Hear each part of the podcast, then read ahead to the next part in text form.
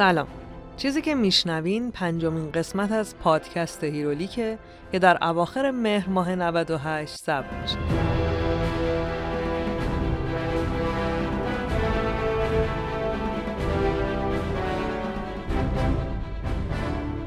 هیرولیک روایت تولد و زیست ابرقهرمان هاست. روایتی که من با استفاده از منابع مختلف ولی در نهایت بر اساس تحلیل ها و برداشت های خودم تعریف می‌کنم. تو این قسمت می‌خوام برم سراغ یه ابرقهرمان که به لطف هالیوود دیگه الان کم پیدا میشه که کسی نشناستش. ولی خب همیشه اینجوری نبوده و این قهرمان روزای سخت و بیکسی رو هم خیلی عمیق تجربه کرده و دلش خونه. بریم ببینیم استیو راجرز یا کاپیتان آمریکای خودمون چی داره که از تولد و زیستش برامون تعریف کنه. من فائقه تبریزی هستم و به کمک بردیا برجسته نجات این پادکست رو تهیه می‌کنم. این شما و این پنجمین قسمت از پادکست هیرولیک.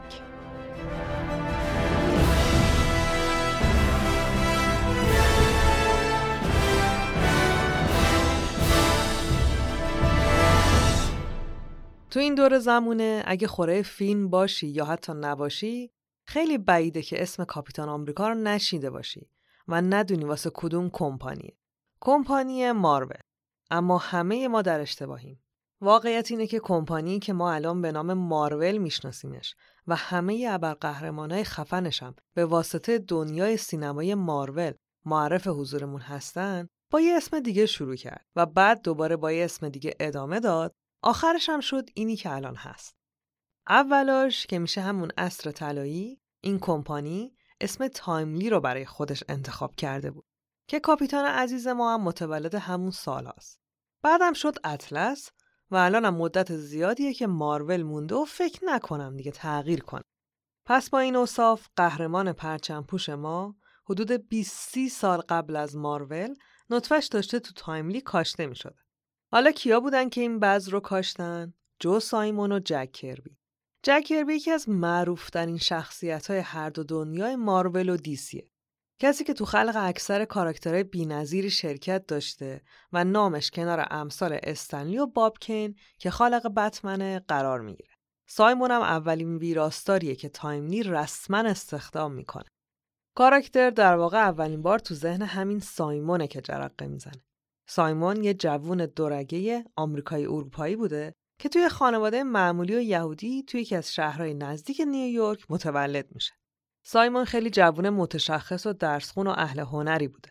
از همون نوجوونی هم شروع می‌کنه به روزنامه نگاری و طراحی واسه روزنامه محلی شهر کوچیک خودشون. تا اینکه تو سن 23 سالگی و بعد از برشکستگی روزنامه سایمون بار و بندیلش رو جمع می‌کنه و عازم نیویورک سیتی میشه. سایمون یه flat یا استودیو تو منهتن می‌گیره و میفته دنبال کار. تو همین گشتنا می‌رسه به یه مجله به اسم نیویورک ژورنال. این مجله یه مدیر هنری داشته که با دیدن رزومه سایمون حال می‌کنه و بهش میگه آقا چرا داری دربدر دنبال کار میگردی؟ برو تو خونت بشین من برات کار جور می‌کنم. تو هم freelance انجامش بده. سایمون می‌بینه طرف خب با کمپانی های هالیوودی مثل پارامونت و فاکس و اینا داره کار می‌کنه. پیشنهادش هم اصلا مربوط به همون شرکت ها و پروژه هاشونه. میگه خب چی بهتر از این؟ میره خونه یکم جمع جور می‌کنه دو تا میز و یه تخته طراحی هم می‌خره و می‌ذاره تو flat ش. اینجوری میشه که استدیو کوچیک سایمون با انجام پروژه مثل edit و تغییر دادن عکسای فیلم و بازیگرا شروع به کار می‌کنه. لابلای همین پروژه یه سفارشی از طرف مدیر هنری مجله مکفید به دستش می‌رسه و طراحی می‌کنه که با دیدنش آقای مدیر هنری مجله میره دست سایمون رو می‌گیره و کشون کشون میپرتش به انتشارات فانیز. فانیز یه انتشارات تازه از آب و گل در اومده داستانای مصور بود. ژانرش هم مثل خیلی دیگه تو اون زمان وسترن و رومانتیک و کاراگاهی و این چیزا بود. خلاصه خیلی زود سفارش یک کامیک هفت صفحه وسترن از طرف همین کمپانی به استدیو تک نفره سایمون داده میشه. این اولین کامیکی میشه که سایمون می‌نویسه و طراحی می‌کنه. و این اتفاقات هیجان انگیز به همینجا ختم نمیشه.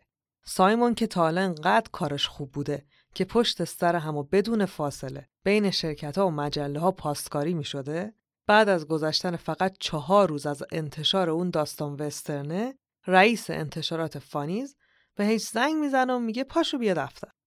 سایمون هم میدوه میره به این خیال که حالا قراره مثلا ده صفحه بهش داستان بدن. میره تو ساختمون و در اتاق رئیس رو که باز می‌کنه رنگش میپره و خشکش می‌زنه. چی شده بوده؟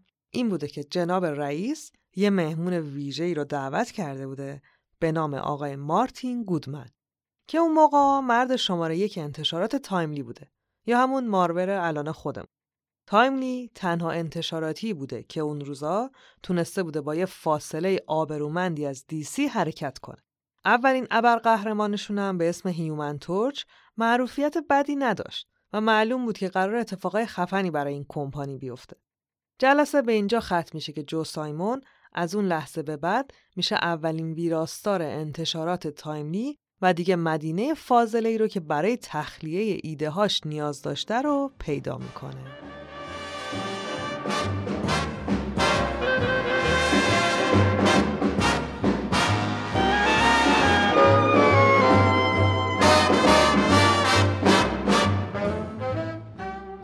داستانای سایمون رو بر اساس پیشرفت کاری براتون تعریف کردم.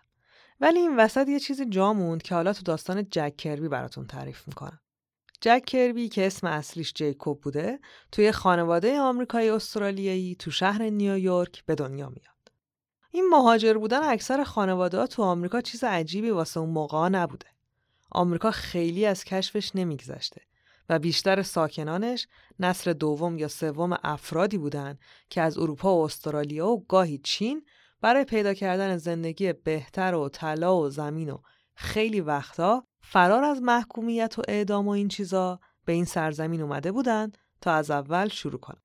خانواده های سایمون و کربی هم جزو همونا بودن. جک از اون هنرمندای درونگرا بوده که از درس و مدرسه بیزار بودن و ترجیح می‌دادن بشینن یه گوشه نقاشی کنن. واسه همینم تو سن 14 سالگی کلا تحصیلات رو میبوسه و می‌ذاره کنار. جک میشینه واسه خودش به شخصیت پردازی و تصویرسازی تا اینکه تو همون سن و سال توی شرکت انیمیشن سازی استخدام میشه. ولی جک کلا روحیه خاصی داشته و خیلی زود می‌زنه بیرون. به نظر شرکت انیمیشن نمی‌تونه مثل کارخونه داره بشه و هنرمندم عین ربات باهاشون برخورد بشه. ولی با همون مدت کوتاه از رباتینگی رزومش رو یه پله ارتقا میده و می‌تونه توی انتشارات کوچیک comic شروع به کار کنه. تا اینکه می‌رسیم به یک دیدار تاریخی. تو دورانی که سایمون داشته freelance کار می‌کرده و هنوز مارتین گودمن Timely رو ندیده بوده، یه مراسمی برگزار میشه با میزبانی کمپانی فاکس که همه انتشاراتی ها دعوت شده بودن و یه جورایی قرفه داشتن. از این مراسم که آدما با هم آشنا میشن و معامله های این وسط ممکن اتفاق بیفته. جک جلوی یکی از میزا وای میسه و طرح روی جلد یه داستان هفت صفحه وسترن توجهش رو جلب می‌کنه. کتاب رو ور میداره و مشغول ورق زدن میشه که یکی از پشت سرش خیلی آروم شروع می‌کنه به شهر دادن شخصیت ها. جک روشو برمیگردونه و با یه پسر جوون شسته رفته روبرو میشه که برعکس تقریبا همه طراحهای دعوت شده یه شلوار پلوخوری تنش بود و موهاشم با روغن چسبونده بوده به کف سرش. حالا خود جکم با یه تیپ هنری اومده بوده تو مراسم و میشه گفت خیلی عادی تر بوده تو اونجا. سایمون دستش رو میاره جلو و خودش رو معرفی می‌کنه. جک هم همین کارو می‌کنه. ولی می‌فهمی که سایمون میشناختتش و کاراشو دیده و اصلا یه جورایی تعقیبش می‌کرده. جک البته خیلی هم حال می‌کنه با این قضیه. فقط برمیگرده و با یه پوزخندی بهش میگه معلومه خیلی با کت حال می‌کنی. سایمون هم میخنده و میگه که باباش خیاط بوده. جک هم میگه خب بابای منم خیاط بوده. بعد یه مکسی می‌کنه و میگه البته فقط شلوار میدوخته. بعد هر دوشون این اسکلا می‌زنن زیر خنده. این شوخی بی نهایت لوس و بیمزه باعث میشه این دوتا روشون به هم باز بشه و کل روز رو به معاشرت بگذرن. آخرش هم به این نتیجه می‌رسن که جک پاشه بره تو استودیو سایمون کار کنه تا اینکه ماجرای مارتین گودمن و Timely پیش میاد. وقتی سایمون میشه ویراستار Timely کم کم جک هم وارد بازی می‌کنه و به عنوان مدیر هنری به گودمن معرفیش می‌کنه.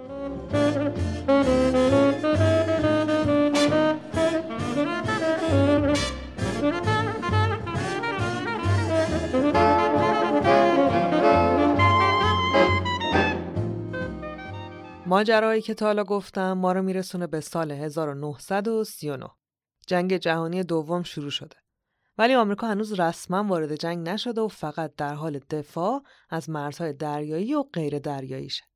البته کمک هم می‌کرده به متفقین و اینا ولی خب رسمی نبوده دیگه. جک و سایمون هم هر کدوم یه مدت کوتاهی تو ارتش خدمت کرده بودن. جک مأمور شناسایی بود و با یه هویت مخفی میفرستادنش تو شهرهای اروپایی که آلمان تصرفشون کرده بوده.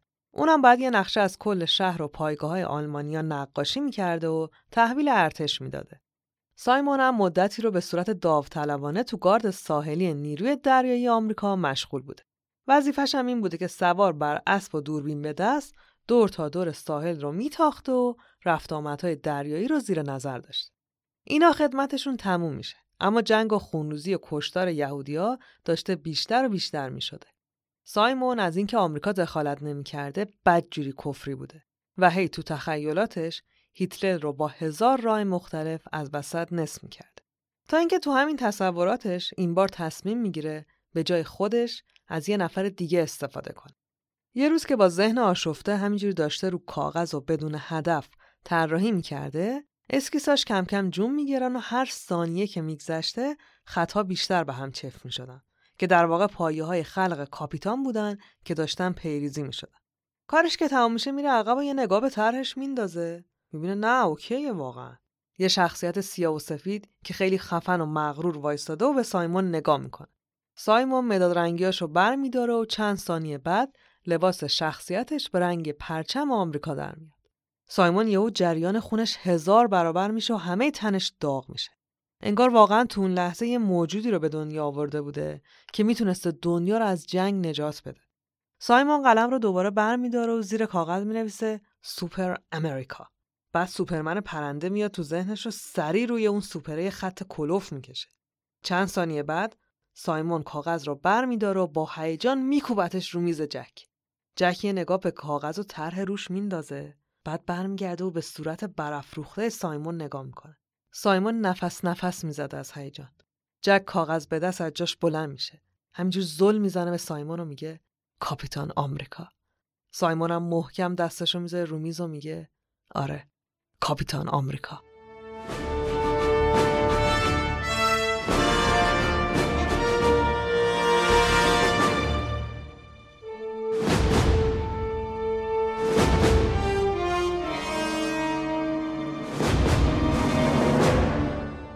سایمون رفت و ایدش رو برای Timely یه مختصری توضیح داد. Timely از خود کاراکتر خوشش اومد. فقط برایش سوال شد که خب جناب villain داستان کی هست؟ سایمون هم نه گذاشت و نه برداشت گفت هیتلر. گفت اصلا راستشو بخواین villain و ماجراهاش بود که باعث شد من به فکر بیفتم که یه قهرمان طراحی کنم. Timely و رئیسش گودمن از ایده خوششون اومد. و یه deadline ی بهش دادن که تا فلان موقع داستان برای ما وردار بیار. سایمون با اعتماد به نفس میره خونه و به جک خبرها رو میده و میگه دیگه باید یه تیم جمع کنی. رزومه دو تا از طراحهای Timely رو هم که به نظرش خوب بودن به جک نشون میده. جک یه سکوت سنگینی می‌کنه و بعد خیلی محکم برمیگرده به سایمون میگه برای چی دنبال طراح میگردی؟ من چیکارم پس؟ سایمون جا می‌خوره. جواب میده خب کار بزرگیه نمیشه دوتایی انجامش بدیم بعدش هم ددلاین داریم جک هم میره میشینه پشت میزش و خیلی خونسر برمیگرده میگه خودم انجامش میدم یه جورایی یک کلام ختم کلامش می‌کنه. سایمون هم دیگه مجبور قبول کن. کار اینجوری پیش میره که سایمون یه استوری برد از طرحی که می‌خواسته می‌زنه. جک هم میشینه با توجه به اونا طراحی می‌کنه. بگران در میاره آدما لباسا رنگا همه چی دیگه. تا خیلی راحت و تمیز روز تحویل فرا می‌رسه و کاپیتان آمریکا حاضر و آماده روی میز جناب مارتین گودمن قرار می‌گیره. داستان بدون هیچ ایراد و مشکلی در مارچ سال 1941 قبل از دخالت مستقیم آمریکا تو جنگ منتشر میشه. چرا این موضوع انقدر مهمه؟ به خاطر دو تا چیز. اولیش که خیلی هم جنجالی شد، طرح جلد داستان بود. روی جلد کاپیتان مهربون و دوست داشتنی ما یه مشت جانانه حواله صورت جناب هیتلر کرده. یعنی یه آمریکایی که تو جنگم نیست تک و تنها رفته و این کارا کرده. دلیل دومم این بود که این داستان در واقع با نام کاپیتان آمریکا و تو سری داستانای کاپیتان آمریکا هم چاپ شد. یعنی چی؟ قسمت قبل گفتم اولین نسخه سوپرمن تو سری Action Comics منتشر شد. یادتونه دیگه؟ حالا دیگه از Action Comics و این چیزا خبری نبود. اسم سری داستانه کاپیتان آمریکا همون کاپیتان آمریکا بود و متعلق به خودش و جنگش با نازی ها. همین دوتا علت هم کلی سر و صدا راه انداخت و سیل نامه های تهدیدآمیز از سمت نازی های اروپایی و گروه های مخفی آمریکا به سمت سایمون و جک و Timely سرازیر شد. ولی اینا به هیچ جاشون حساب نکردن و در حالی که کتاب اول بیشتر از یک میلیون نسخه فروش رفت دومی رو منتشر کردن که این بار کپ در حال مشت زدن به صورت هیتلر بود یعنی مثلا تو اون اولیه معلومه که هیتلر مشت رو خورده و داره نقش زمین میشه ولی تو این دومی این مشت کاپیتان هنوز رو هوا بود و مثلا هیتلر هم منتظر بود که دیگه اگه خدا بخواد کم کم نقش زمین بشه قسمت دومم آپریل همون سال 41 میاد بیرون یعنی چند ماه قبل از حمله ژاپن به پرل هاربر که باعث میشه آمریکا رسما وارد جنگ بشه. یه کوچولو میگم قضیه پرل هاربر چی بوده و رد میشن. آمریکا و ژاپن اون موقع یه سری درگیریات تو اقیانوس آرام داشتن تا اینکه سال 1937 ژاپن به چین حمله می‌کنه و جاهای مهم این کشور رو مثل مراکز صنعتی و پایگاه نظامی و اینا رو تصرف می‌کنه. آمریکا هم می‌زنه تو کار تحریم ژاپن. ژاپن هم کفری میشه و تو روز هفتم دسامبر سال 1941 در یک روز یک شنبه و تعطیل پایگاه هوایی آمریکا رو تو پرل هاربر جزایر هاوایی بمباران می‌کنه. فردای همون روز آمریکای قافلگیر شده و عصبانی بر علیه ژاپن اعلام جنگ می‌کنه و دیگه رسما به جنگ جهانی دوم میپیونده. حالا دیگه کاپیتان فقط یه قهرمان نبود که می‌رفت دنیا رو منهای آمریکا نجات بده و برگرد. بلکه سربازای آمریکایی هم یکی یکی کشته می شدن و کاپیتان با حضورش و له و نورده کردن نازیا دل این جوانای بدبخت و خانواده‌هاشون هم خنک می‌کرد. تا جایی هم که تونستن ازش استفاده کردن و با هر نسخه‌ای که ازش چاپ می‌شد این رگ غیرت آمریکایی‌ها بیشتر باد می‌کرد و بیشتر می‌رفتن که در راه وطن حالا هر کاری که لازم بود رو بکنن. ولی مشکل این شخصیت این بود که کلاً فلسفه وجودیش به خاطر جنگ بود. یعنی اول جنگ شده بود بعد کاپیتان اومده. اگه جنگ تموم می‌شد دیگه کاپیتان کاری هم نداشت بکنه. الان رو نبینینا. الان کلی دشمن خیالی هست، کلی داستان خلاقانه هست، کلی تجربه هست. ولی خب اون موقع نشد. یعنی سال 1945 که جنگ تموم شد، کاپیتان به ماجراجوییش ادامه داد. ولی طرفداراش ریزش کردن و Timely هم نتونست قضیه رو جمع و جور کنه. ژانر رو عوض کردن، چند تا دشمن عجیب و غریب اضافه کردن ولی فایده نداشت. اینام دیگه چاره ای ندیدن و تو نسخه آخر کاپیتان آمریکا رو انداختن تو اقیانوس، کشتن و خدافظ که خدافظ.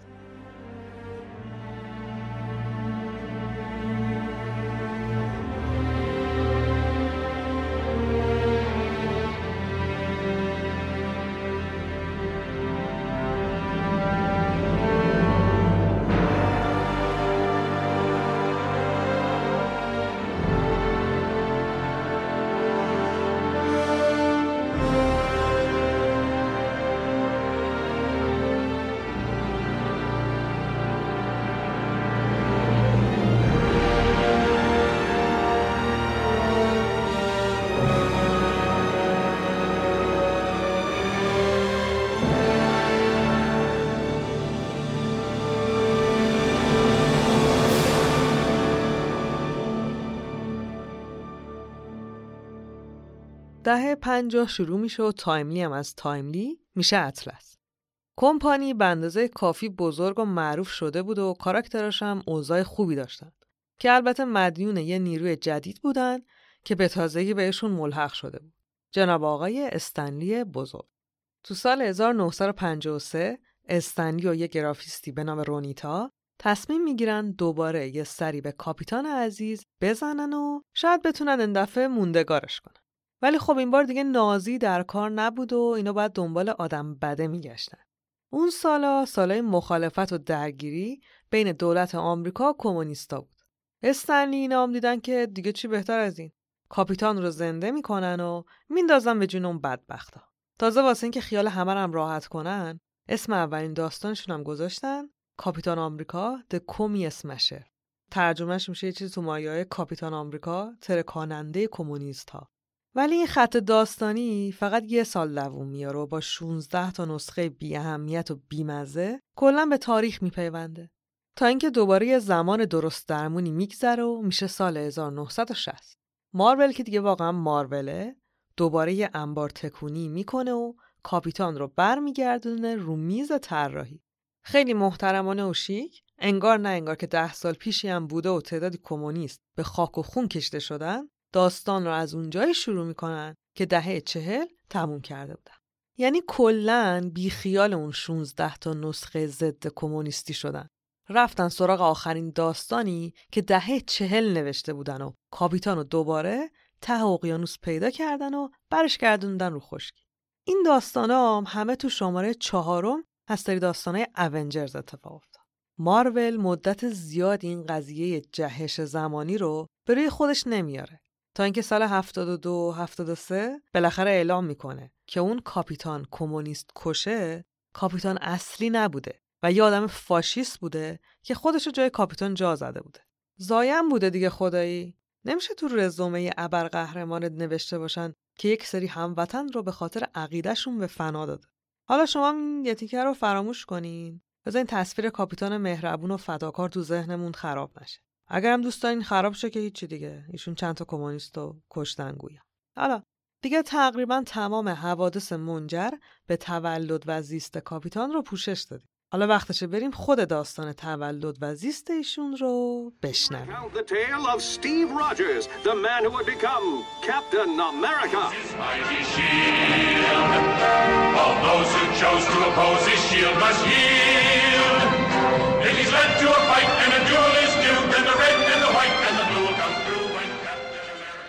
در روز چهارم ژولای 1922 زمانی که مردم آمریکا تو روزای اوج رکود اقتصادی در حال جشن گرفتن روز استقلال بودن تو یکی از محله های فقیر نشین نیویورک تو یک خانواده ایرلندی کاتولیک نوزادی متولد میشه که اسمش رو می‌ذارن استیو.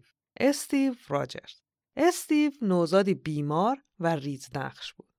جوزف و سارا راجرز پدر مادر این بچه بیمار بودن یه زوج بی نهایت فقیر و تنها تو بعضی از نسخه ها پدر استیو تو جنگ جهانی اول کشته شده و در واقع اصلا نتونسته پسرش رو ببینه.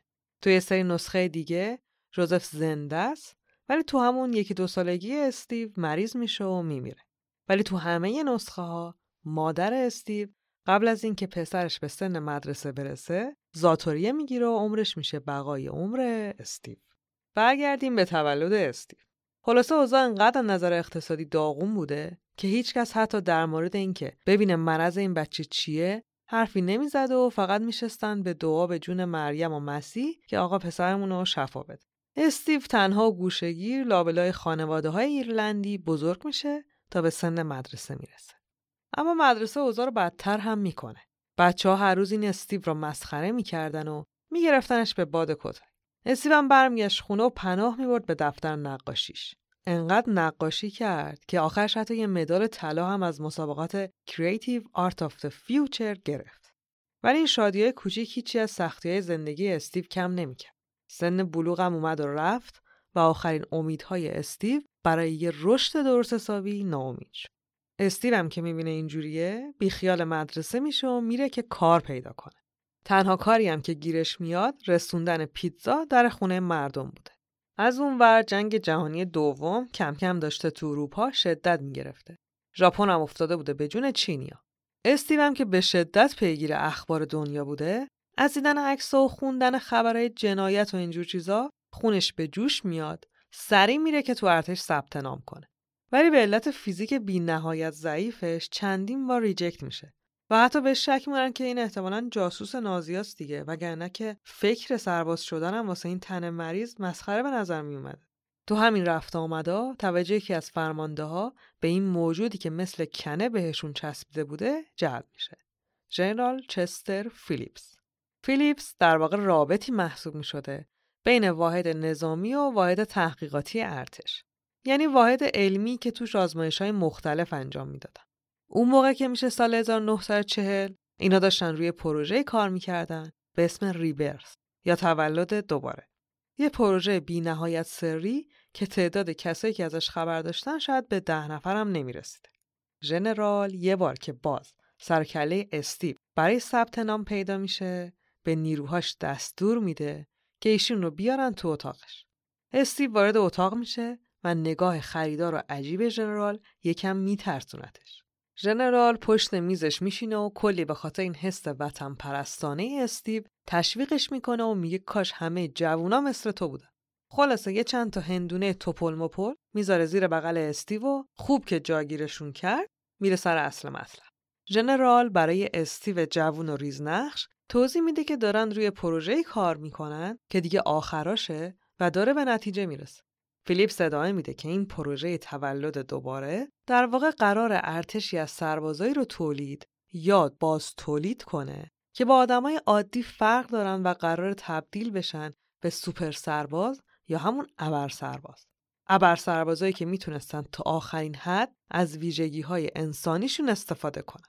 اینجا پرانتز باز کنم. یادتونه تو قسمت قبل از ابر انسان نیچه یه مختصر چیزایی گفتم که محدودیت قدرت نداره و این محدودیت های بدنی و احساسی و انسانی و اینا براش معنایی نداره. حالا این لشکر سوپر سربازام قرار بود همین شکلی بشن. اونم با تزریق یه سرم. تا اینجاش استیو شدیدن در حال گوش دادن بوده تا اینکه داستان می‌رسه به سرم و این چیزا استیو هم دوزاریش میفته. بعد برمیگرده می‌پرسه می‌خواین سرم رو من امتحان کنین؟ ژنرال فیلیپس هم خیلی صادقانه میگه آره و تا حالا هم رو کس دیگه آزمایش نکردن. استیو هم معطل نمی‌کنه و میگه قبوله. فیلیپس هم میگه مطمئنی؟ هیچکس نمی‌دونه قراره چی بشه. استیو از جاش بلند میشه و میگه جور دیگه به ارتش راه هم میدین؟ ژنرال میگه نه. استیو هم میگه خب پس قبوله دیگه.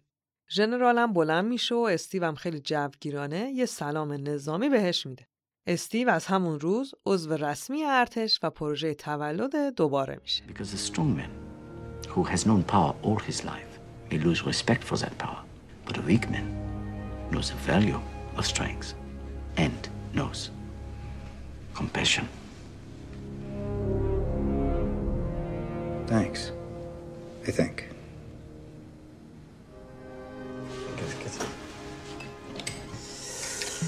Whatever happens tomorrow, you must promise me one thing.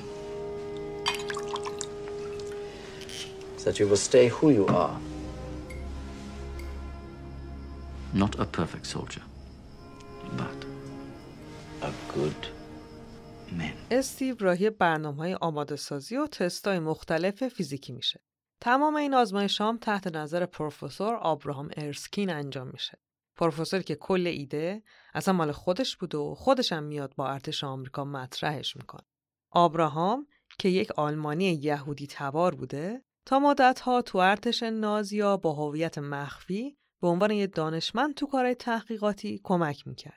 نازیا یه سری برنامه داشتن که می‌خواستن دی این ای دستکاری کنن و از این کارا که برسن مثلا به ژنی از انسانهای برتر که پروژهشون شکست می‌خوره ولی آبراهام چیزی رو کشف می‌کنه که وجدانش اجازه نمیده با نازیا مطرحش کنه. در واقع تا همینجام از ترسش باشون همکاری می‌کرده و از یه جای دیگه کشش این همه جنایت رو نداشته. خلاصه یه سری مکاتبات مخفی با ارتش آمریکا انجام میده تا آخرش نیک فیوری خودمون معمول میشه پاشه بره آلمان و آبراهام رو سعی سالم بیاره آمریکا. عملیات با موفقیت انجام میشه و آبراهام هم سخت مشغول آماده سازی سروم سوپر سربازش میشه. روزی که استیو به آبراهام معرفی میشه، آبراهام با دیدن تن لاغر و ضعیف استیو هم جا می‌خوره، هم احساس می‌کنه که می‌تونه از این موجود ریزه میزه یه قهرمان بسازه. این دوتا خیلی زود با هم رفیق میشن. تو اپیزود اول یادتونه گفتم که معمولا قهرمانا تو داستاناشون وقتی به اونجایی می‌رسن که همه چی رو ول کردن و می‌خوان یه آدم جدید بشن یه آدمی مثل استاد یا منتور کنارشون هست که راهنماییشون می‌کنه به عنوان استاد هم معرفی نمیشن و ممکنه اتفاقی به هم برخورد کنن و همون یه برخورد مثلا تاثیر زیادی تو زندگی قهرمان بذاره تو داستان استیو هم آبراهام همون نقش رو بازی می‌کنه و یه حالت پدرگونی به خودش می‌گیره. آبراهام پروژه رو مثل تطهیر کننده واسه خودش می‌دونسته و قضیه خیلی براش بیشتر از یه آزمایش علمی بوده. استیو هم کم کم هم به آبراهام و هم به سرم جادویش ایمان میاره و حالا دیگه انگار تو زندگیش هدف بزرگتری داره. زندگی استیو تو اردوگاه هم کم کم حالت نرمالی پیدا می‌کنه. استیو برای ردگم کنی تو همه آماده سازی با بقیه سربازا شرکت می‌کرده و همه از دیدن این موجود کلی عصبانی و شاکی می‌شدن. ولی باز مثل همه داستانا یکی بود که اتفاقا حال می‌کرد با این پشتکار و نترسی عجیب استیو. یه بارم که سربازای دیگه ریخته بودن سرش به مسخره کردن و کتک زدن ایشون میاد و استیو رو از زیر دست و پا نجات میده. احتمالا تا حالا حدس زدین کی رو میگم دیگه. جناب جیمز بارنز یا همون باکی خودمون. باکی و استیو رفیق میشن. ولی خب باکی هیچ ایده ای نداشته که چرا استیو عضو ارتش شده و خیلی کاری هم با این چیزا نداشته. من چیزی از باکی و داستاناش نمیگم. چون شخصیت مهم و جذابیه نمی‌خوام اینجا اسپویل شه. خلاصه استیو علاوه بر تمرینای بدنی میره زیر کلی آزمایش های مختلف خونی و قلبی و مغزی و این چیزا تا بالاخره روز موعود فرا می‌رسه. اینم بگم که همه این آزمایش ها توی زیرزمین خیلی مخفی توی یکی از ساختمونای نچندان تو چشم تو همون اردوگاه اتفاق میافتاد. استیو باید سوار یه آسانسور مخفی می‌شد و می‌رسید به آزمایشگاه. خلاصه همه چی آماده میشه تا super soldier به دنیا بیاد. استیو توی محفظه شیشه‌ای که بیشتر شبیه به تابوت اونورش پیدا بوده دراز می‌کشه. آبراهام میاد بالا سرش و کلی قربون صدقش میره. بقیه هم میان وصیتاشون رو یکی یکی می‌کنن. تا اینکه سرم آماده میشه و با یه سوزن خوش سایز تزریق میشه به استیو. درب محوزه بسته میشه و می‌ذارن تا استیو خوب جا بیفته. یه ماده ای هم تو محوزه بوده که تکمیل کننده سرم محسوب می‌شده و باعث می‌شده که بدن استیو رو به تکامل پیش بره. این ماده هم کاملا با فرمول شخصی آبراهام ساخته شده بوده. از اونور یه جاسوس آلمانی به نام هاینز کروگر از طرف گشتاپو معمور پیدا کردن آبراهام شده بوده.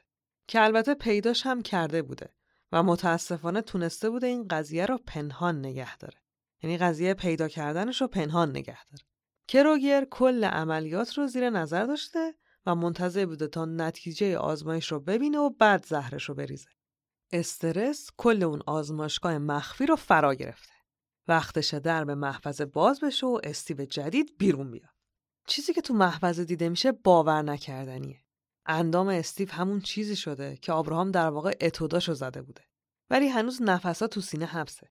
تا در کامل باز میشه و آمپول بیدار کننده رو به استیو تزریق می‌کنن. استیو خیلی سنگین و رنگین بلند میشه و یهو میشینه. همه ساکتن. استیو یه نگاه به آبراهام می‌کنه بعد پوزخند می‌زنه و میگه چطوری دوکی؟ همینجا یهو کل آزمایشگاه پر از صدای گلوله میشه. در آزمایشگاه با خیانت یکی از سربازا که در واقع جاسوس آلمانا بوده باز شده بوده و حالا کروگر و گروهش داشتن همه رو که البته زیاد هم نبودن قلقم می‌کردن. یکی از تیراشون هم مستقیم فرو میره تو قلب آبراهام اینجاشو دقت کردین نه فقط تو این داستان. تو داستان مثلا آیرون من که قبلا هم مثالش رو زدم اون استادی که تو موقعیت جابجایی شخصیتی حالا استاد نه دوست یا هر چیزی کنار قهرمان قرار می‌گیره معمولا میمیره و همینم باعث میشه قهرمان بیشتر از قبل احساس مسئولیت کنه. استیو هم تو همین موقعیت قرار می‌گیره. استیو می‌دونسته که این سرم چقدر برای آبراهام مهمه. ولی آبراهام الان مرده بدون اینکه حالا بیشتر از دو سه ثانیه نتیجه کارش رو ببینه. خلاصه استیو که الان دیگه خیلی قوی و هرکولی شده بوده یکی از دستگاه آزمایشگاه رو ور و پرتاب می‌کنه سمت کروگه.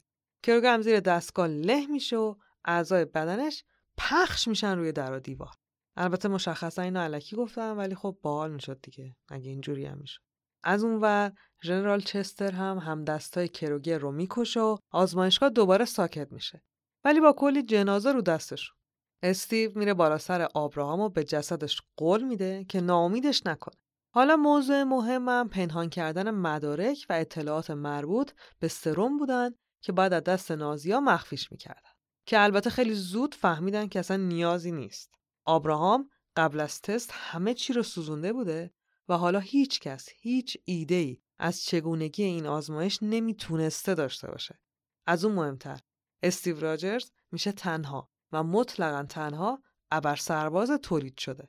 که معنیش این میشه که از لشکری از این ابر سربازها خبری نخواهد بود و استیو اولین و آخرین امید آمریکا باقی میمونه.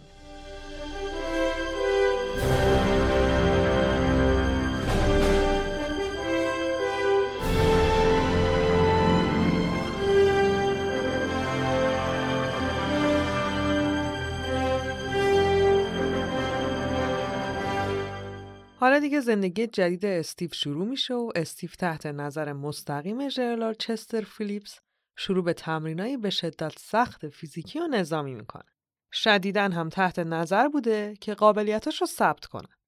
ما هم اینجا دوره با هم بکنیم ببینیم این سرم قراره با استیو چیکار کنه. این قراره چه قدرتهایی بهش بده. اولا که حالا قدش شده 190 و با وزن 100 کیلویی و خالص ازوله یه مقدار زیادی خوشبر رو شده. ولی بریم سر اصل کاری. قدرت و توانایی استیو بسته به نویسنده های کامیکاش و کارگردانای فیلماش تو این هفت هشت دههی که از تولدش میگذره یه فرقایی کرده. ولی اصل کاریاش ایناست. سروم آبراهام عملکرد بدن راجز رو دگرگون کرده و تا بالاترین نقطه تواناییش افزایش داده. راجرز حالا به کاملترین انسان روی زمین تبدیل شده و آرزوی آبراهام یا حتی هیتلر برای ساخت ابر انسان تو ایشون موجودیت گرفته. قدرت بدنی راجرز از تمام قهرمانای المپیک بیشتره و این اثر فنا ناپذیره. یعنی حتی اگه راجرز تصمیم بگیره یه زندگی ناسالمی داشته باشه و هر شب بخوره بخواب و بزنه قدرتش کم و ضعیف که نمیشن هیچ تا وقتی سرم تو بدنشه خودشون رو دوباره باز تولید و ترمیم می‌کنن یعنی چیزشون نمیشه ولی اگرم بشه خودشون کار خودشون رو انجام میده قدرت و سرعت فیزیکی راجرز به بالاترین حد ممکن رسیده و می‌تونه مثلا 500 کیلو رو به راحتی بلند کنه و یا تا سرعت 50 کیلومتر در ساعت بدوه و خستم نشه. راجرز خیلی به ندرت آسیب می‌بینه. این قدرتش باعث میشه که زخمایی که یه آدم معمولی رو از پا در میاره روش بی اثر باشه. این مقاومت در برابر آسیب یه جایی خیلی هم کمکش می‌کنه که حالا بهش می‌رسیم. استیو کلا مریض و این چیزام نمیشه و هیچ میکروب و ویروس و قده سرطانی تو بدنش زنده نمیمونه. دیگه از نظر رهبری و تاکتیک جنگی و این چیزام ذهنش به راحتی پردازش می‌کنه و می‌تونه سریع تصمیم بگیره. توانایی تو جنگ تن به تن هم میشه ارزشمندترین و بارسترین توانایی که این سرم بهش داده. نکته جالبش اینه که هیچ کدوم از این قدرت ها ماورایی نیست. فقط زیادی زیادن دیگه. خیلی هن. برگردیم به داستان.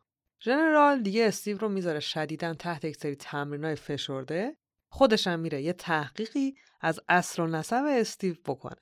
ژنرال که داشته رو آبا و اجداد خانوادگی راجرز مطالعه می‌کرده به دفتر خاطرات قدیمی می‌رسه با چند تا عکس که مثلا پدر بزرگ یا پدر پدر بزرگ راجرز رو نشون می‌داده که داشتن تو ارتش اون موقع آمریکا خدمت می‌کرد. تو یکی از عکس‌ها یکی از این جدای بزرگ یه لباس پوشیده بوده با رنگای پرچم آمریکا. زیر عکسش هم با اسم کاپیتان آمریکا امضا شده بوده. دیگه چستر میاد دستش و همونجا یونیفرم رو سفارش میده و اسم استیو راجرز رو هم می‌ذاره کاپیتان آمریکا. دیگه استیو آماده میشه و وقتشه که وارد بازی بشه. یونیفرمش که طراحی میشه بهش تقدیم می‌کنن. یه سپری هم بهش میدن که با اونی که ما دیدیم کلی فرق داره. یه شکل مثلثی داره با همون رنگای پرچم و شبیه سوسکه یه. قابلیتش هم فقط همون سفر بودنشه. اینجوری میشه که در مارچ سال 1941 اولین مأموریت جناب کاپیتان بهش ابلاغ میشه. مأموریتی که تو اون کاپیتان قرار بوده برای اولین بار در برابر ردسکال قرار بگیره بدون اینکه هیچ ایده ای داشته باشه که این موجود قراره تا وقتی زنده است موی دماغش بشه.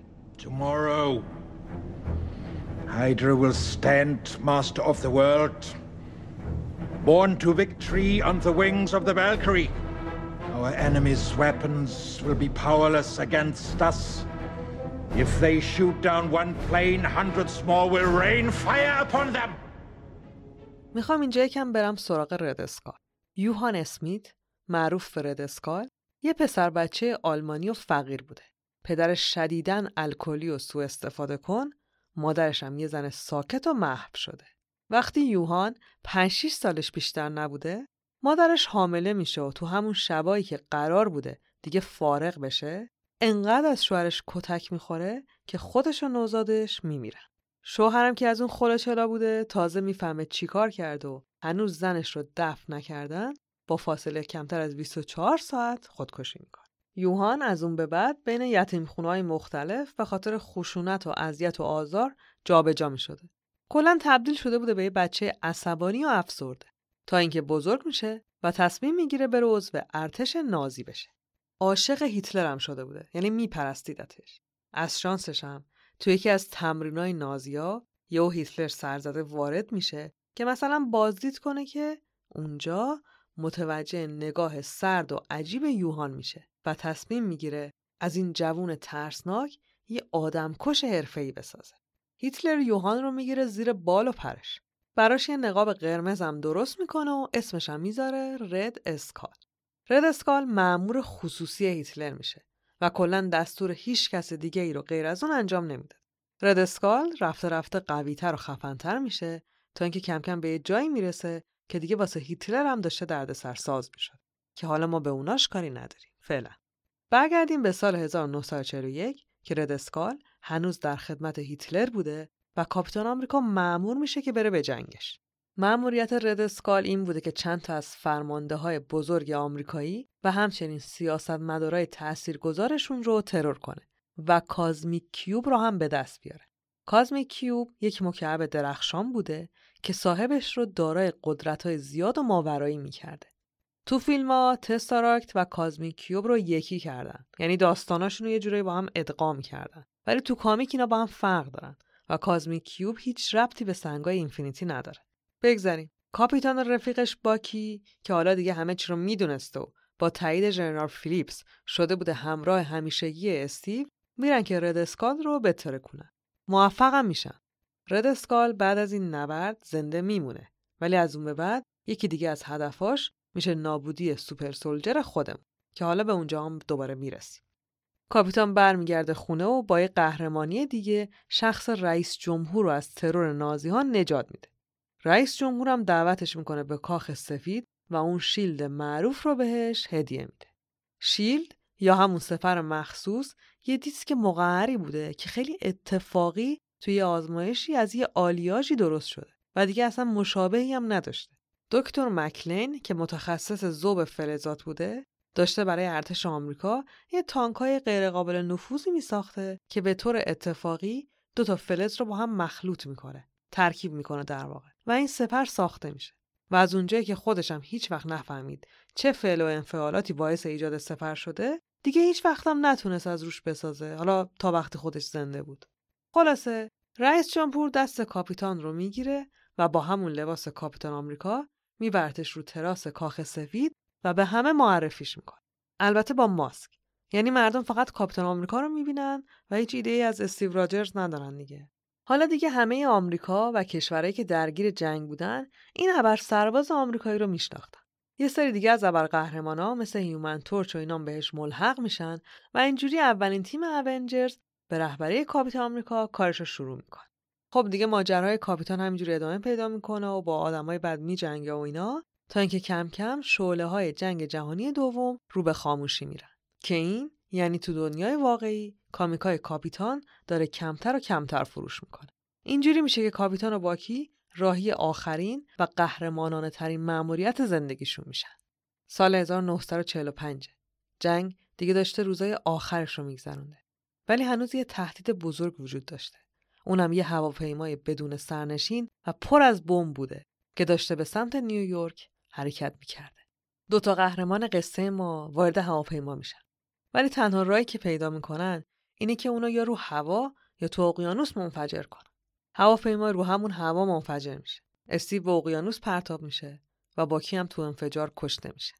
این خبر به گوش رئیس جمهور ژنرال فیلیپس می‌رسه. اونا هم تصمیم می‌گیرن که یکی رو پیدا کنن تا نقش کاپیتان رو تا آخر جنگ بازی کنه که البته فقط چند روز لازم میشه این مسخره بازی دووم بیاره بعد از تموم شدن جنگ هم به همه میگن که کاپیتان و باکی کشته شدن و براشون مراسم یاد بود می‌گیرن. کاپیتان از اون روز به مدت تقریبا 20 سال البته بدون احتساب اون کمونیست بتره کنه از همه داستان ها و معمولیت ها پاک میشه و به خاطره ها میپیونده. If I should return with my body on my shield, tell my son I chose to die, then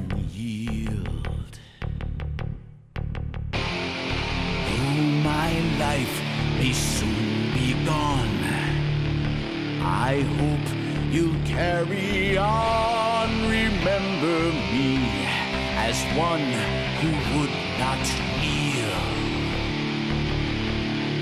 Fight with blood,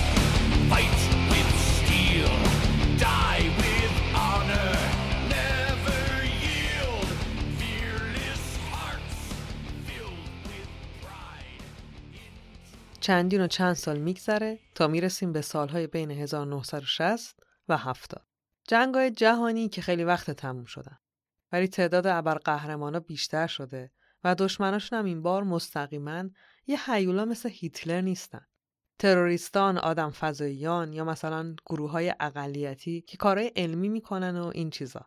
حالا یه گروهی هم تو آمریکا دوباره تشکیل شده به نام همون اونجرز. گروهی که با آیرون و تور و انتمن و اینا شروع می شده و دیگه تقریبا پایانی نداشت. یه نکته بگم من خودم هی یادم میره که کاپیتان سال 60 اینطورا دوباره زنده شده. یعنی به خاطر فیلم ها هی با زمان الان مقایسه می‌کنم و تکنولوژی امروز میاد تو ذهنم. ولی این اتفاقات دهه 60 میفته نه 2010 یا 2023. گفتم یه تأکیدی کرده باشم که خودم هم یادم نره. خب اینجا بودیم که سال 60 شده و حالا اونجرز واسه خودش پایگاه داره. اونجرز یه روز از خواب بیدار میشن می‌بینن که فیوری که رئیس شیلد بوده دستور داده که همشون جمع شن تو پایگاه اونجرز. اینا میرن و میشینن به شنیدن داستانی که حتی واسه خودشون هم باور نکردنی بود. اینطور که فیوری داشته تعریف می‌کرده یه زیردریایی ارتش به طور اتفاقی در اعماق اقیانوس یه جسد یخزده پیدا می‌کنه و میکشدش بالا. بعد از اینکه یخ آب میشه با بدن مردی روبرو میشن که نه تنها نپوسیده و تو آب کپک نزده بلکه خیلی هم ترگور و ورگور مونده بوده. تازه این جسد تر تازه لباس کاپیتان آمریکا تنش بوده و سپر معروفش هم کنارش. خلاصه زنگ می‌زنن شیل و میگن که چه نشسته اید که اینجوری شده. فیوری هم میره و بعدش هم تایید میشه که ایشون همون استیو 25 6 سال پیشه.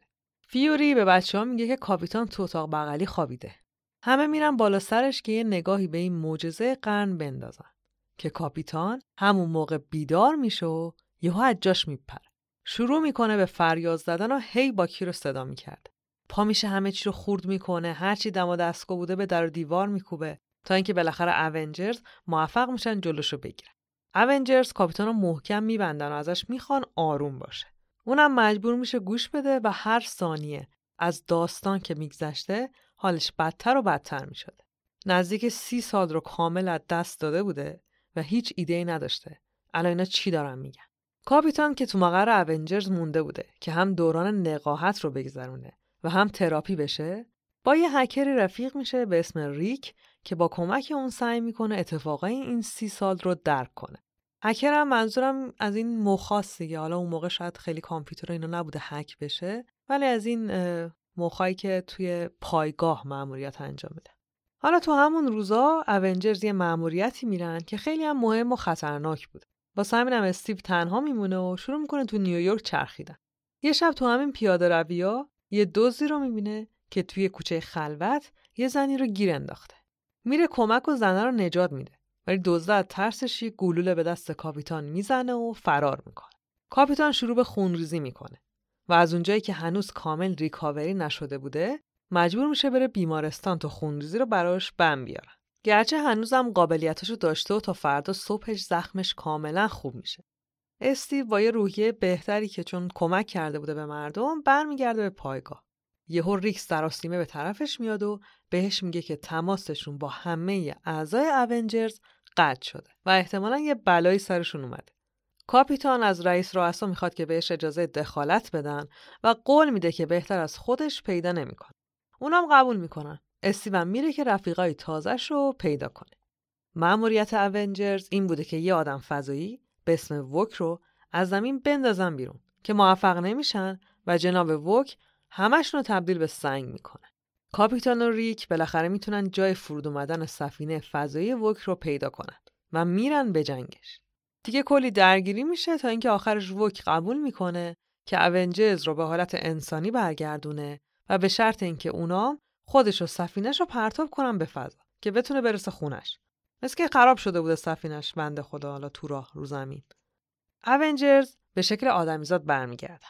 Thor م به توصیه کاپیتان وک و سفینش رو با یه پرتاب جانانه میفرسته خونه. حالا تیم ابرقهرمانا که دیدن جونشون رو به استیو راجرز یه جورای عتیق مدیونن بهش اطمینان می‌کنن. بعد از اینم که برمیگردن خونه Iron Man خفن و بیرقیب طی یک مراسم آبرومند لباس و shield جدید کاپیتان رو بهش تقدیم می‌کنه و ازش می‌خواد که دوباره عضو اونجرز بشه. تونی سعی می‌کنه غیر از اینکه کاپیتان رو با اونجرز آشنا کنه استیو رو هم برای زندگی تو دنیای مدرن آماده کنه. واسه همین میبرتش تو شهر میگردونتش جای خفن نیویورک رو نشونش میده. تو این گشت و گذارا می‌رسن به موزه ملی و اونجا کاپیتان یه قسمتی رو می‌بینه که مخصوص خودش اصلا ساخته شده بوده و گروهش البته. داستانای قهرمانی باکی و بقیه تیم کاپیتان هم رو در و دیوار اون قسمت نوشته شده بوده. تونی میره یه گوشه وای میسه تا استیو بتونه کامل با گذشتش و اثری که روی مردم گذاشته بوده کنار بیاد. استیو نزدیک مجسمه هایی میشه که از خودش رو باکی ساخته بودن. تاریخ مرگ هر دو یکی بود و برای هر دو نفر هم زده بودن که محل دفن نامعلوم. تو راه برگشت استیو به تونی میگه که نمی‌تونه کاپیتان بمونه و می‌خواد عادی زندگی کنه. تونی می‌زنه زیر خنده. استیو اخماشو می‌کنه تو همون میگه چرا میخند؟ تونی هم بهش میگه که این تصمیم کنده شدن از این دنیای ابرقهرمانی و شروع زندگی عادی روزی چند بار توسط تک تک اعضای اونجرز گرفته میشه ولی هیچ کدومشون موفق نمیشن عملیش کنن استیو میگه خب چرا تونی هم لبخند می‌زنه و میگه چون مأموریت بعدی شروع میشه استیو سعی می‌کنه به تصمیمش پایبند بمونه واسه همینم میره پیش رئیس جمهور و ازش می‌خواد که با استعفاش موافقت کنه و کلا اسمش رو از لیست ابرقهرمانا یا اونجرز یا هر چیز دیگه که وجود داره خط بکشه. رئیس جمهور ازش می‌خواد که یکم دیگه صبر کنه. استیو هم که دیگه چاره ای نداره برمیگرده به مقر اونجرز و خودشو مشغول می‌کنه به تمرین دادن به ریک همون دوست هکرش. تو همون روزا یا خیلی اورژانسی طور باز اعضای اصلی اونجرز دور هم جمع میشن و همین هم توجه کاپیتان رو جلب می‌کنه. تونی هم که این کنجکاوی رو می‌بینه بهش برای وارد شدن به مأموریت جدید تبریک میگه. قضیه این بوده که تو بیابونای نوادا یه چیز شبیه سنگ همین جوری در حال رشد کردن و بزرگ شدن بوده و یه سری تشعشعات فرازمینی هم ازش می‌زده بیرون. تحقیقات نشون می‌داده که این سنگ در واقع یه جور گدازه آتش فشانی بوده که مربوط به دنیای زیرزمینی و موجوداتی می‌شده که به لاوامن معروف بودن. یه سری موجود که گندبک بودن و جنسشون هم شبیه سنگ بوده. اونجرز این بار با هدایت ناخودآگاه کاپیتان آمریکا که حتی هالک رو هم تونسته بوده رام کنه پیروز میشن. تونی هم که خیلی از این وضعیت راضی بوده یه لباس جدید با تکنولوژی های جدید بهش هدیه میده و میگه اگه تصمیم گرفتی بمونی اینو بپوشی بیشتر بهت میاد. از طرفی این مأموریتی که رفتن باعث میشه مردم کم کم از وجود یکی شبیه کاپیتان آمریکا خبردار بشن و بخوام بدونن که قضیه چیه. کاپیتان بعد از چند روز قایم شدن تو اتاقش بالاخره لباس جدیدش رو میپوشه و میره به تونی اعلام می‌کنه که عضو اونجرز باقی میمونه. بعدش هم میگه که می‌خواد حقیقت رو به مردم بگه. همین کار رو هم می‌کنه. استیو راجرز یا همون کاپیتان آمریکا در یک اطلاعیه تایید شده از سمت اونجرز خبر زنده بودنش رو به مردم آمریکا میده و دیگه رسما کاپیتان آمریکای عصر مدرن میشه.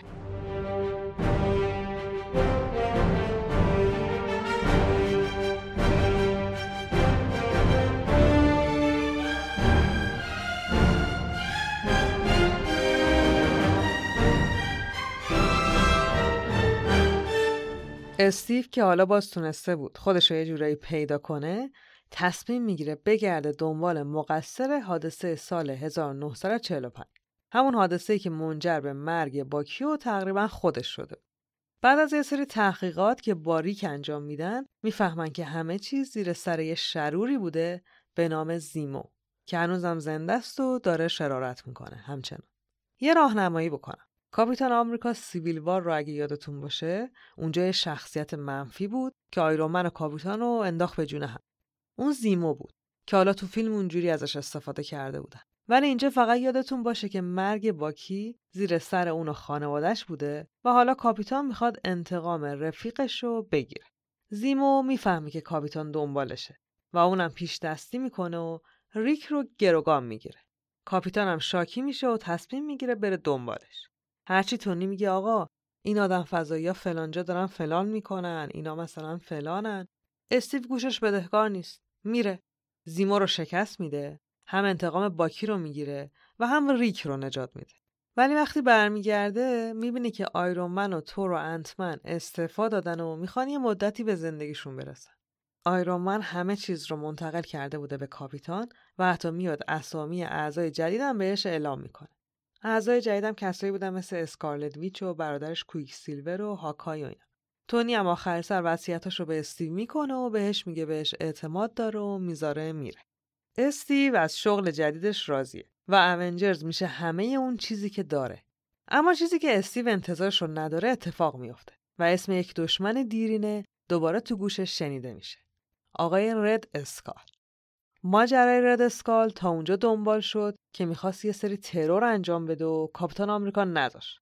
خب بعدش این شد که رد اسکال برمیگرده آلمان و تو همون دوران جنگ جهانی انقدر واسه خودش قدرتمند میشه که افرادش کلا فقط مستقیما از خودش دستور می‌گرفتن. یعنی هیتلر رو هم آدم حساب نمی‌کردن. هیتلر یه فرمانده هم داشته به اسم استراکه که بهش خیانت می‌کنه. و از طرف ردسکال فرستاده میشه ژاپن که بتونه متحد پیدا کنه و دنیا رو بعد از جنگ صاحب بشه. اون متحدام کسی نبودن جز هایدرا که اسمشون رو تو فیلم زیاد شنیدین احتمالا. یه سری اتفاق میفته و کاپیتان آمریکای سال چهل چند بار میاد عملیات رو به هم میریزه تا اینکه تو درگیری آخرشون که توی پناهگاه زیرزمینی اتفاق میفته متفقین شروع به بمباران می‌کنه کاپیتان خودش رو نجات میده. ولی ردسکال توسط تیم هایدرا بیهوش پیدا میشه.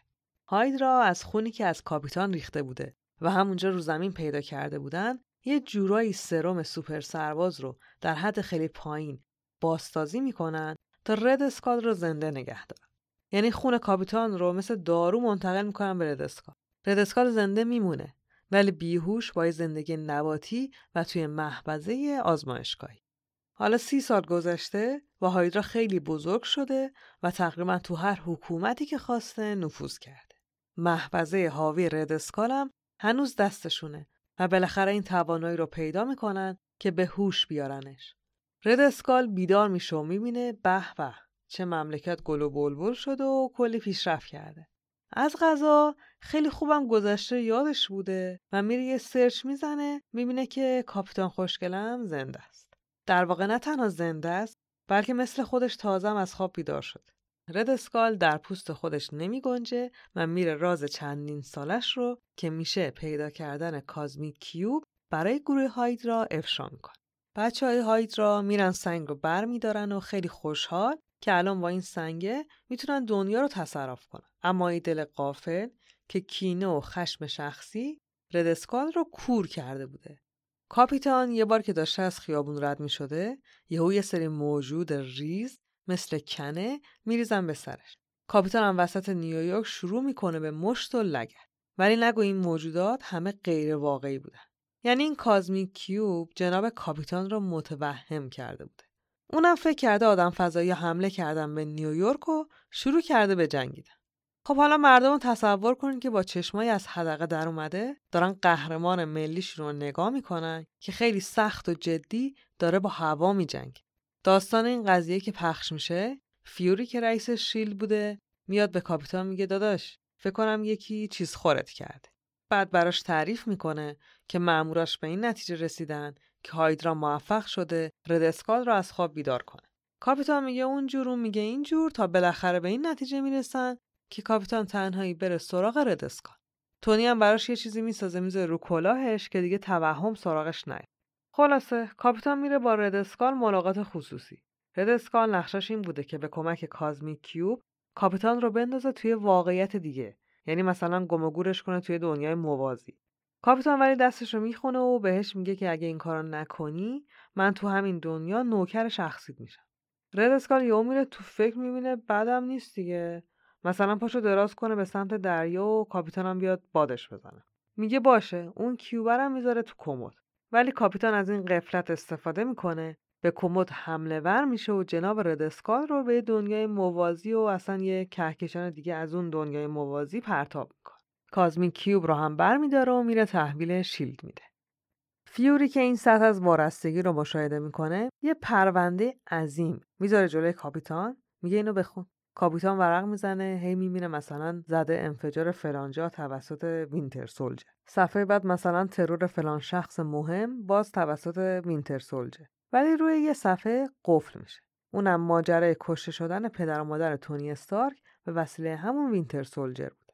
کاپیتان یه نگاه میندازه به فیوری و میگه این آقازاده سرباز زمستون کی هستن؟ فیوری با همون یه چشمش خیره میشه به کاپیتان و میگه باکی؟ کاپیتان اولش باور نمی‌کنه. تا اینکه فیوری یه جورایی موضوع رو بهش ثابت می‌کنه. قدرت سرباز زمستان هم به وسیله همون سرمی تأمین می‌شده که باهاش Red Skull رو زنده نگه داشته بودن. خلاصه سرباز زمستان که الان باز پیدا شده بوده در حال به خاک و خون کشیدن فیلادلفیا بوده. کاپیتان میره سراغش و می‌بینه که هیچ خاطره از گذشتش نداره با کی. راجرز بالاخره تو مبارزه می‌تونه اسیرش کنه و میبرتش شیلد. اونجا با استفاده از کازمی کیوب می‌تونه سرباز زمستان رو دوباره به باکی تبدیل کنه. ولی با این تفاوت که باکی حالا خاطرات جنایات سرباز زمستون هم یادشه. همینم از نظر روحی متلاشیش می‌کنه. فیوری باکی رو میفرسته توی روستای محافظت شده ای تا خودش رو پیدا کنه و سر عقل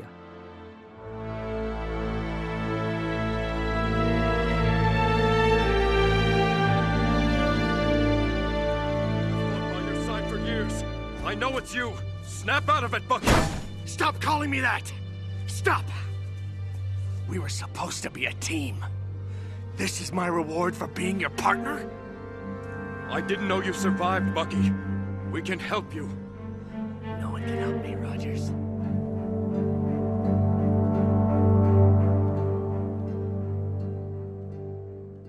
کاپیتان در حال گذروندن روزهای پسا جا افتادگی بوده که اتفاقی که نباید بیفته میفته. توی روزی که تاریخ ترین روز تاریخ اونجرز محسوب میشه، اونجرز شکستی می‌خوره که در واقع تبدیل به یه فاجعه میشه. اسکارلت ویچ که یکی از قدرتمندترین ابرقهرمانهای ماروله کنترل قدرتش از دست میده و همینم باعث میشه اون قسمت از شهر که اینا داشتن توش مبارزه می‌کردن تقریبا نابود بشه و مردم عادی هم آسیب ببینن. دیگه کاریش نمی‌شد کرد. کشته شدن آدمای بیگناه، خسارت‌های جبران ناپذیر به شهر و اعتبار اونجرز، آخرش هم شکست، دولت رو شدیداً عصبانی می‌کنه. رئیس جمهور هم تحت فشار شدید مردم و رسانه ها حکم انحلال اونجرز رو امضا می‌کنه. راجرز بعد از این قضیه به یکی از خونه های امن شیلد منتقل میشه تا با از آسیاب بیفته. چند ماه بعد وقتی تونی به دیدنش اومده بوده راجرز از تونی می‌خواد که اونجرز رو دوباره اسمبل کنه. تونی خب حرفش خیلی برو داشته و اگه این پیشنهاد رو می‌داده احتمالا دولت قبول می‌کرده. خلاصه تونی هم روی بزرگترش رو زمین نمیندازه و میره این درخواست رو مطرح می‌کنه. چند وقت بعد دولت از طریق شیلد این پیغام رو میده که دولت در صورتی قبول می‌کنه اونجرز باز تأسیس بشن که تمامی ابرقهرمانا اهم از زمینی فضایی زیرزمینی اصلا هر جا بیان و هویت مخفیشون رو به دولت اعلام کنن. و ثبت بشه هویتشون یعنی اگه مردم هم ندونن اینا واقعا کیان دیگه دولت حداقل باید بدونه. خلاصه اونا میگن اینجور تونی هم میره به استیو میگه. خب اینجا اون لحظه ای که اون جنگ داخلی دردناک شروع میشه. تونی موافق طرح دولت بوده و استیو مخالف. تونی معتقد بوده با ثبت نام و نشون ابرقهرمانا میشه جلوی یه سری از خرابکاری‌ها رو گرفت که مردم آسیب نبینن. ولی حرف راجرز این بوده که اینطوری دولت آزادیمون رو می‌گیره و کلا همه جا تحت نظرمون داره. از طرفی هم با ثبت کردن هویتمون خانواده هامون هم لو میرن و جونشون به خطر میفته. همین اختلاف بین تونی و استیو باعث دو دستگی بین تیم Avengers میشه. استیو به جای مخفی فرار می‌کنه و با تیمش به صورت مستقل به کارهای superhero ییش می‌رسه که این باعث هرج و مرج هم میشه. تونی و تیمش تا جایی که می‌تونستن جلوش وای میساد. چند بارم مثلا گفتگوهایی بین تونی و استیو انجام شد ولی آخرش باز دعواشون می‌شد.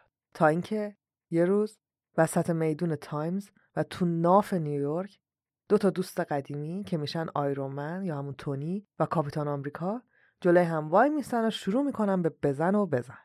تا اینکه Iron Man نیمه جون روی زمین ولو میشه.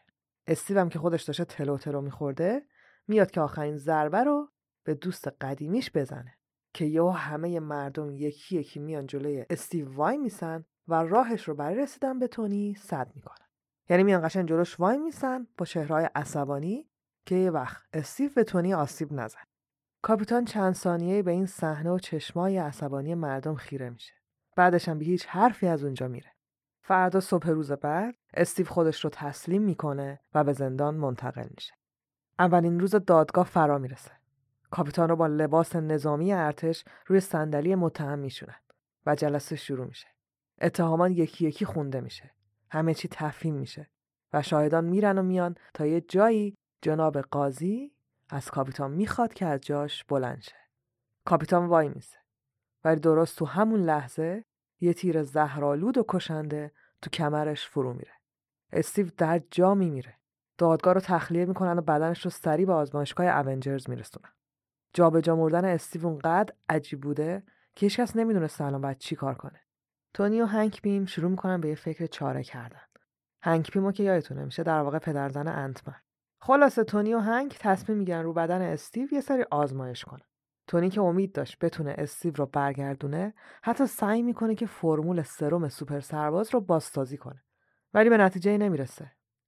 استیو مرده بوده و عجیبتر از اون که بدنش در حال تبدیل شدن به بدن اصلی استیو راجرزی بوده که روز چهار جولای 1922 به دنیا اومده بوده. استیو میمیره. تونی مدتی میره تو قار تنهاییشو کسی رو نمی‌بینه. تور هم چند وقت یه بار به مدت یه دقیقه کل برقای دنیا رو قطع می‌کرده تا به کاپیتان ابراز احترام کرده باشه. چند وقت بعد از این قضیه یه نامه‌ای برای تونی فرستاده میشه که تو راجرز از تونی خواسته بوده اگه تو اون جنگ داخلی جنگ بین خودشون. استیو کشته می‌شد تونی حواسش به باکی باشه. قضیه باکی رو هم نوشته بود و آدرسش هم داده بوده یعنی قضیه این بوده که قبل از اون جنگ تن به تنشون بود وسط نیویورک. استیو نامه رو نوشته بوده داده بوده به یه آدم رندوم که اگه مرد برسونه به دست تونی. خب اون موقع نمرد. ولی بعدش که مرد نامه به دست تونی رسونده میشه. تونی هم بند و بساتش رو جمع می‌کنه و میره سراغ باکی که آخرین خواسته رفیق عزیزش رو عملی کنه. death, oh death, oh death, won't you spare me over another?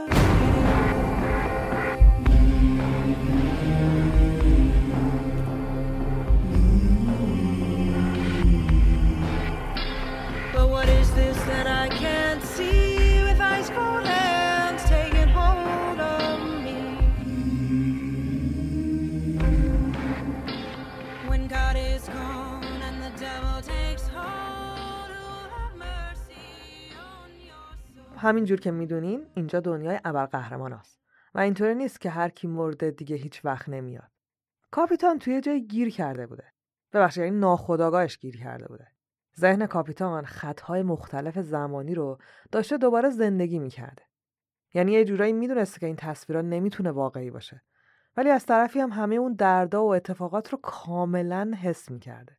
بالاخره یه جوری خودش رو جمع جور می‌کنه و توی یکی از این تصویرها و بودهای زمانی دکتر استرنج عزیز رو پیدا می‌کنه و موضوع رو بهش میگه که آقا من ناخداگاه شدم و فلانجا گیر کردم. دکتر استرنج هم با همون قدرت های قریبش این خبر رو به زمان واقعی که استیو توش مرده بوده میرسونه و صاف تحویل تونی میده. تونی و هنک هم دست به کار میشن. تونی مشغول سرم ابر سربازش میشه دوباره و سعی می‌کنه از خون Red Skull استفاده کنه. هنک هم مشکلات سفر ناخودآگاه رو بررسی می‌کنه. تا اینکه موفق میشن که بدن استیو رو که به خاطر آزمایشات نگه داشته بودن به حیات برگردونن و استیو هم یه جوری میکشوننش از ناخودآگاهش بیرون و میکننش تو همون بدنه. استیو زنده میشه. سرم جدید که بهش زده بودن هم کم کم شروع به ترمیم دوباره بدنش به وضعیت کاپیتان آمریکای خودمون می‌کنه. بعد از اینکه حالش خوب میشه، تیم اونجرز که حالا متحد شده بودن، رسما زنده بودن کاپیتان رو اعلام می‌کنن و همونجا هم خبر شروع دوباره اونجرز رو به همه میدن. خب بعدش باز کلی اتفاق میافته یعنی اصلا قبلش هم افتاده بوده کاپیتان کلا داستان و دوست و دشمن زیاد داشته حالا حالا هم داره و خواهد داشت معلوم نیست شاید هم باز ازش فیلم ساختن و داستانه جدیدش رو تونستیم رو پرده سینما ببینیم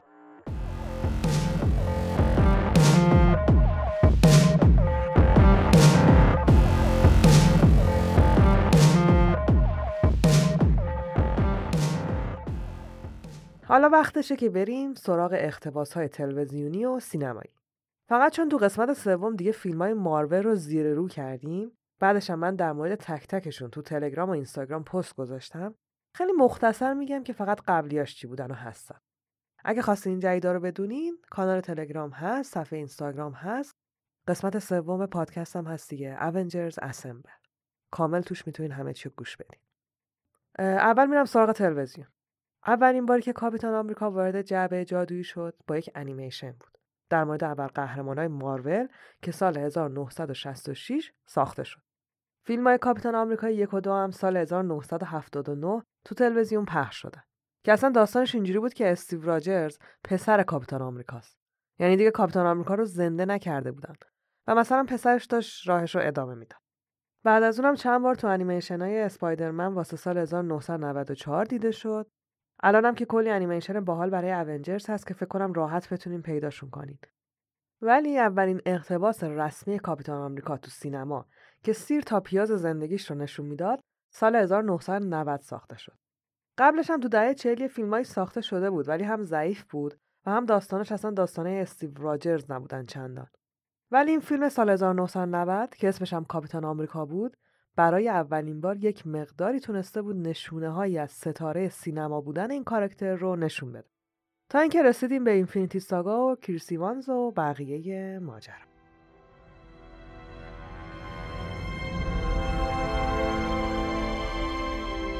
Captain America came from a discussion between Joe Simon and myself.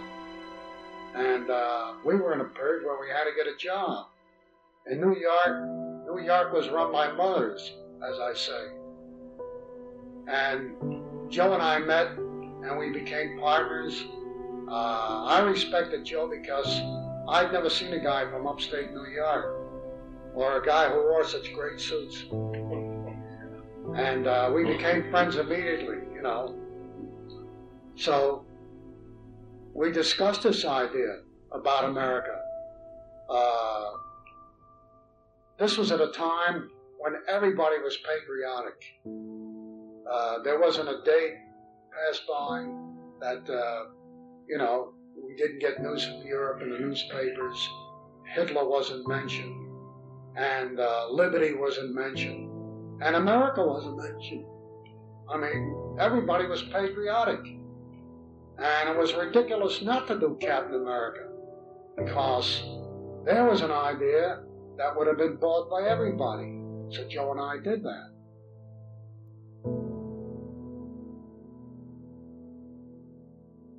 ما الان تو دهه دوم قرن 21 کمی. قرنی که کنار هوشمند شدن همه چی و حتی همه کس فاشیسم هم خیلی ریز داره دوباره تو لایه های حکومت ها نفوذ می‌کنه. و خب حکومت ها هم چه نشانه حداقلی از مردم باشن چه حد اکثر به حال علائمی هستن از یک پدیده. پدیده که حدودا 100 سال پیش نمی‌دونم برای بار چندم داشت جون می‌گرفت و دنیا رو به هم میریخت. همون زمان یک کاپیتان آمریکا به دنیا اومد که فقط و فقط یه کاراکتر میهم پرست و ضد فاشیسم جهانی بود. این یعنی مقدار قابل توجهی سیاست و جنگ و مقدار کمی سرگرمی. اونم سرگرمی که تمام توجهش به همون زمان بود و نتونست بعد از جنگ خودش رو جمع جور کنه. در حالی که اتفاقا اگه قرار باشه برای روزای سخت و شرایط انسانی غیرقابل حل حتی رویا پردازی هم بکنیم و به اون پناه ببریم کاپیتان آمریکا شاید از بیشتر ابرقهرمانای معروف موجه تر باشه. یه انسان که قدرتش رسوندن تواناییهاش به بالاترین حدیه که یک بشر می‌تونه داشته باشه. و اصلا این چیزی که اون سروم سوپر سرباز و دانشمند مخترش بهش باور داشتن و می‌خواستن بهش برسن. ابر انسان. چیزی که شاید واقعا یک روز وجود داشته باشه. با اصلاح ژن یا یه سرم و دارو و یا تکامل نمی‌دونم. ولی ممکن اتفاق بیفته. در حالی که در همون زمان هم سوپرمن یه موجود تخیلی باقی میمونه. از طرفی کاپیتان یه سمبل هم محسوب میشه سمبولی از رویای آمریکایی چیزی که سالهاست تو دنیا داره تبلیغ میشه. رویای رسیدن به نهایت قدرت و آزادی و فرصتهایی که به گفته خودشون هیچ کجای دیگه نمی‌تونی پیداش کنی. یا همون هیچ جای دیگه نمی‌تونی انقدر تبلیغشون کنی. همه اینا رو گفتم که برگردم سر همون حرف قبلی. اینکه کاپیتان آمریکا بیشتر یه مدل سیاسی بود تا یک چهره سرگرمی.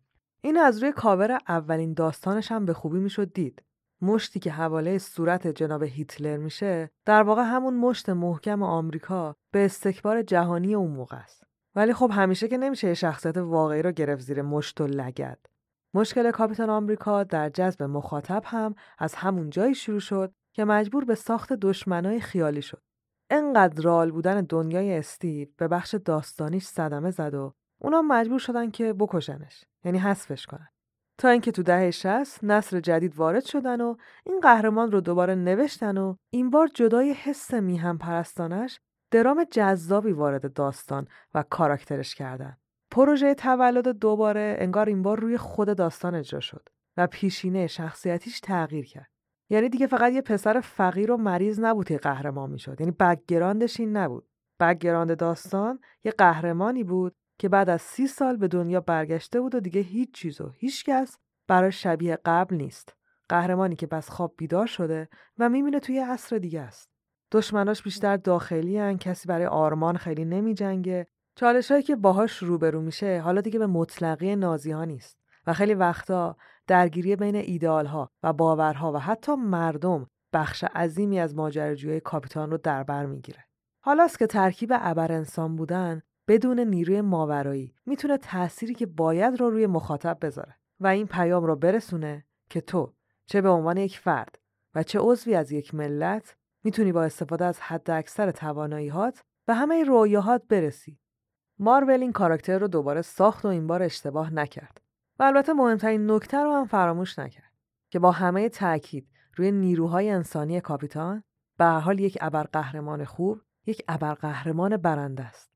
واسه همینم چه هیتلر رو جلوش میگذاشتن چه تانوس کاپیتان تا آخرین حد ممکن میجنگید و هرگز هم تسلیم نمی‌شد. هنوز هم نمیشه و این چیزیه که از تونی داستان تا من مخاطب واقعی از اتفاق افتادنش مطمئن بودیم و هستیم. اصلا همین ویژگیه که کاپیتان رو استثنایی می‌کنه. دشمنا شاید یه موجود ضعیف رو ببینن که یه سپر دستش رو می‌خواد با همونم بجنگه. ولی اونا نمی‌دونن که کاپیتان به دنیا اومده تا بجنگه. اصلا به خاطر جنگ به دنیا اومده. و حتی اگه تمام روز هم طول بکشه بازم کنار نمی‌کشه.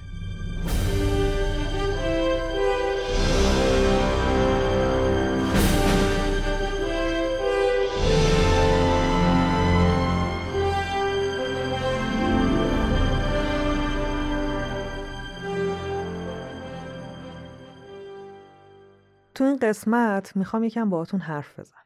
یه چیز خیلی کوتاهی میگم و دیگه مزاحمتون نمیشم. تهیه پادکست یکی از هیجان انگیزترین کارهایی که من تو عمرم انجام دادم. این کاریه که خودم انتخاب کردم و همه سعیم رو هم می‌کنم که با بهترین کیفیت ارائه بشه. ولی چیزی که این انگیزه و عشق و سراپا نگه میداره شمایی. ذره ذره توجهتون مهمه. مهم و دلپذیر و بی نهایت انرژی بخش. هر بار دانلود، کامنت، انتقاد و تشویق من رو هزار پله قوی تر می‌کنه و پشت کارم رو هم افزایش میده. حالا من می‌خوام اینجا یه کوچیک بگم. اینکه حمایت های گرمتون به هر شکلی که باشه می‌تونه کمک بزرگی به من بکنه و باعث بالا رفتن کیفیت محتوا و ضبط بشه. اگه دوست داشتین این حمایت ها از Herolic مالی هم باشه حامی باش بهترین بستر رو فراهم آورده تا بتونیم به هم کمک کنیم و امیدمون از دست ندیم. شما می‌تونین برین توی حامی باش صفحه Herolic رو با همین اسم Herolic پیدا کنین و اگه دوست داشتین هر چقدر که دلتون می‌خواست حمایت مالی کنین. اگه Herolic رو گوش دادین دمتون گرم. اگه خوشتون اومد که خیلی خوشحالم بازم دمتون گرم. اگرم دوست نداشتین قول میدم بهتر شم و بازم دمتون گرم.